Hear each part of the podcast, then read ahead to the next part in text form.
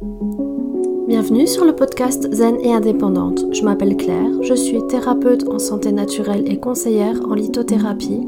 Tous les 15 jours, seule ou avec des invités, j'ai à cœur de te partager mon expérience d'indépendante complémentaire pour t'aider à le devenir toi aussi. C'est parti pour l'épisode du jour. Je te souhaite une bonne écoute. Bonjour et bienvenue pour ce nouvel épisode de Zen et indépendante. Voilà, donc aujourd'hui j'avais envie de vous partager donc euh, euh, comment je suis arrivée euh, au statut d'indépendante complémentaire. Comme je l'ai expliqué dans le premier épisode, j'ai un emploi donc salarié de secrétaire médical et j'ai une activité complémentaire en tant que thérapeute en santé naturelle. Et en fait, par me former et par m'y intéresser surtout.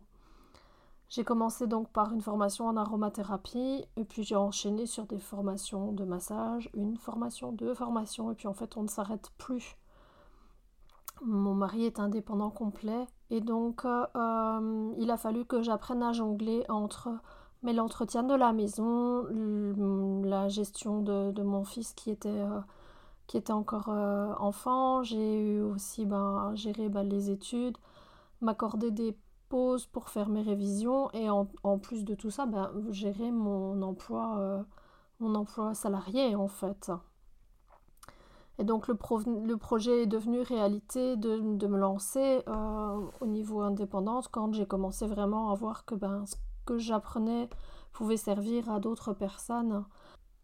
À ce moment-là, j'ai donc décidé de m'intéresser à tout ce qui était formation de thérapeute en santé naturelle ou voire naturopathe en fonction de, des prix, en fonction du temps que ça pouvait prendre aussi. Et donc, euh, pour moi, la meilleure des solutions, c'était euh, de, me lancer dans la formation de thérapeute en santé naturelle qui se faisait sur deux ans. Il faut savoir que naturopathe, c'était une formation qui se faisait sur quatre ans à l'époque et qui coûtait pas loin de 4000 euros par année. Et donc, euh, voilà, il fallait prévoir le budget, etc. Et pour moi, c'était c'était pas pensable. Et donc je me suis lancée sur la formation de thérapeute en santé naturelle qui était beaucoup plus accessible pour moi et qui, était, qui se passait dans une école qui était vraiment très chouette à, mes yeux à l'époque, qu'il est encore puisque de, de, plus maintenant je donne cours là-bas. Et donc j'étais partie ben, dans la grande aventure de, des formations et donc ben, j'ai enchaîné formation donc, de thérapeute en santé naturelle avec formation de massage sur le côté en même temps, formation lithothérapie, et, j'ai rencontré de plus en plus de personnes et de, de plus en plus de, de, professeurs et de nouvelles collègues, en fait, qui, euh, qui, qui m'ont euh, conforté dans l'idée de, de, de, continuer et de me développer à, à ce niveau-là. Alors ma plus grosse difficulté à l'époque, ça a été de commencer à gérer la maison, de gérer le... mon fils qui était encore enfant à l'époque, de pouvoir me débloquer du temps pour faire mes révisions, de trouver le calme aussi surtout pour, euh, pouvoir réviser dans la maison puisque c'est pas toujours évident avec euh, des personnes qui vivent avec vous, qui sont autour de vous, qui vivent normalement, qui font du bruit, etc. C'est pas toujours évident de se, de se trouver un endroit et de se trouver un moment de calme. La chance que j'ai eue, c'est que mon mari est souvent de nuit euh, et donc euh, voilà, j'ai profité en fait du temps qu'il travaillait de nuit pour pouvoir, euh, à la place de regarder la télé, bah, de pouvoir réviser, de pouvoir prendre ce temps-là pour moi et pour pouvoir, pour pouvoir travailler mes cours.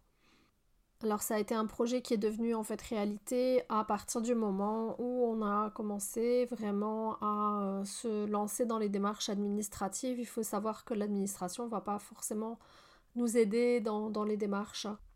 Donc il a fallu voir par rapport aux autorisations, par rapport à la gestion, savoir si j'avais ma gestion ou pas du fait que j'étais, euh, je suis diplômée française et pas belle. Donc il y a eu des démarches à faire par rapport à l'équivalence de diplôme français euh, vers, vers l'État belge.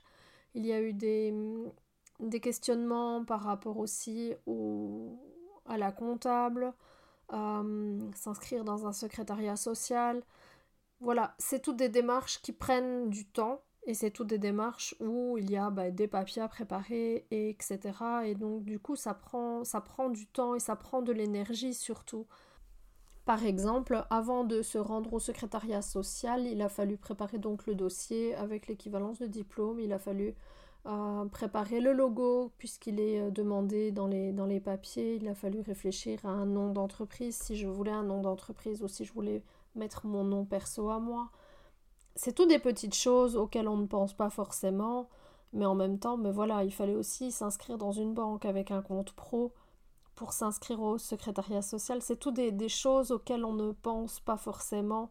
Et on se dit, oh bah, on va faire les choses au fur et à mesure, mais en fait, non, il y a un ordre pour faire les choses, et malheureusement, l'administration, ben, comme je disais avant, ne rend pas forcément service et ne nous aide pas forcément dans ce sens-là. J'ai eu de la chance, je suis tombée sur des personnes qui étaient toujours très chouettes et qui m'ont bien renseignée.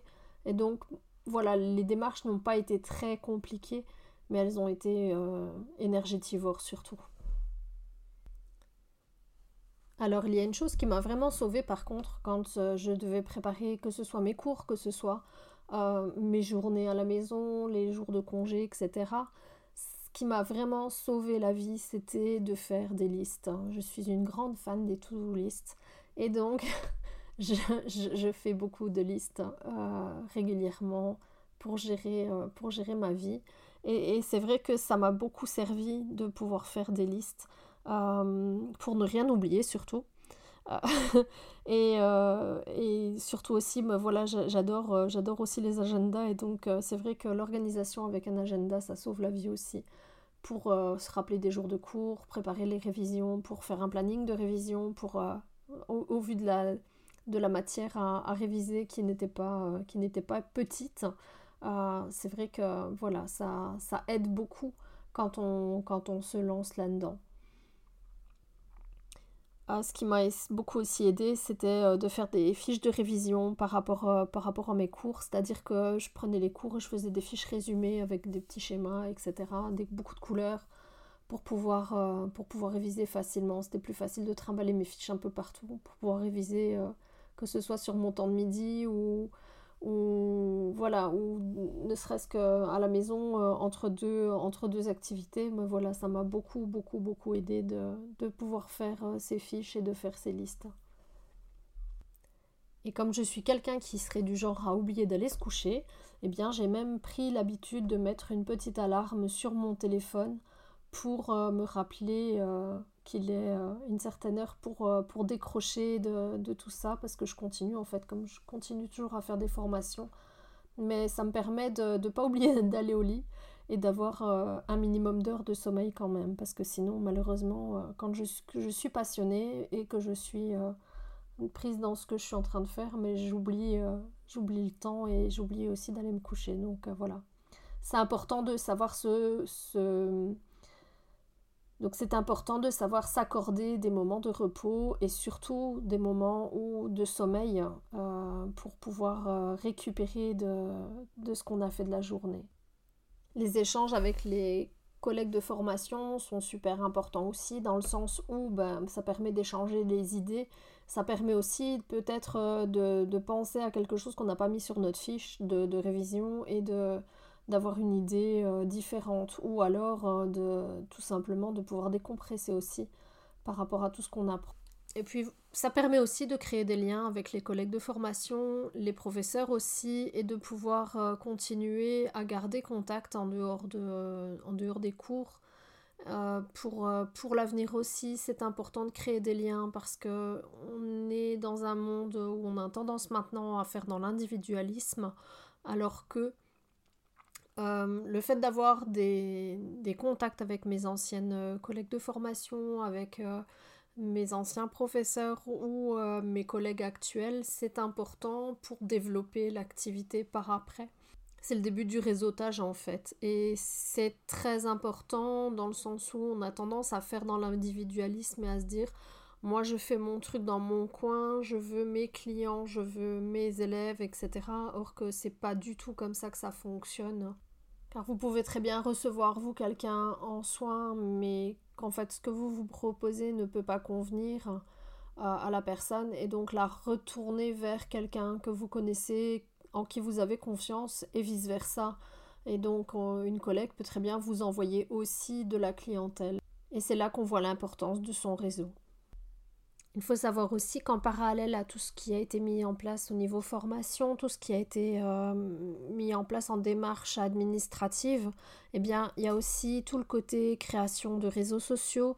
Il a fallu donc créer page Facebook professionnelle, page Instagram professionnelle, euh, création d'un site internet. Et, et c'est pas une mince affaire en fait, ça prend énormément de temps. Il faut un minimum de connaissances informatiques pour ne pas avoir à, prendre un informaticien pour faire ce, genre de choses.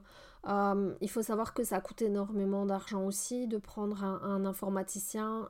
Et donc quand on démarre, ben voilà, pas toujours évident non plus d'avoir le budget à, consacrer. Parce que même si on peut rentrer toutes ces factures dans, nos frais, mais il faut avoir le budget derrière pour démarrer entre euh, euh, commencer à payer les lois sociales, commencer à payer bah, ses formations pour démarrer, et puis les premières, euh, les premières factures de, matériel quand il y a du matériel à acheter, plus le site internet, plus euh, l'informaticien, plus euh, éventuellement si on veut que quelqu'un nous dessine notre propre logo. Alors c'est peut-être des petites choses les unes à côté des autres et en fait à la fin du, du compte ça fait un budget qui peut passer du simple au double et donc la moindre petite économie peut être la bienvenue aussi pour ne pas s'enfoncer dans les, dettes euh, dès le départ. Voilà, je parle, je parle, le temps passe. Hein. J'espère que je n'ai pas trop sapé ton moral par rapport à, à, ce lancement. Je, voilà, j'essaye d'être aussi claire que possible quant aux informations que je te donne. C'est surtout mon expérience à moi, mais tu verras au fur et à mesure des, interviews que des personnes que je vais euh, inviter pour faire euh, ce podcast qu'une expérience n'est pas l'autre et que euh, ce n'est que une belle aventure.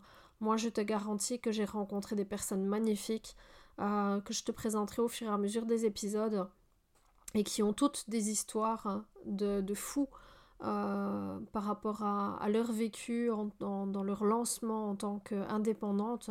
Alors oui, il y a des hauts, oui, il y a des bas, mais voilà, ça reste une super belle aventure et je t'encourage sincèrement à, le faire hein, et à te lancer en tant qu'indépendante complémentaire ou complet.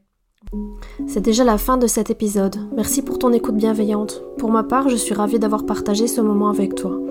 Ton soutien m'est précieux et m'encourage à poursuivre cette belle aventure. Alors si tu as apprécié cet épisode et que tu souhaites en découvrir davantage, eh bien je t'invite à t'abonner ou à partager ce podcast avec tes proches. J'espère que cet épisode t'a apporté éclaircissement, sérénité et inspiration. Je te souhaite une merveilleuse journée, prends soin de toi et surtout n'oublie pas de rester zen et indépendante. À bientôt!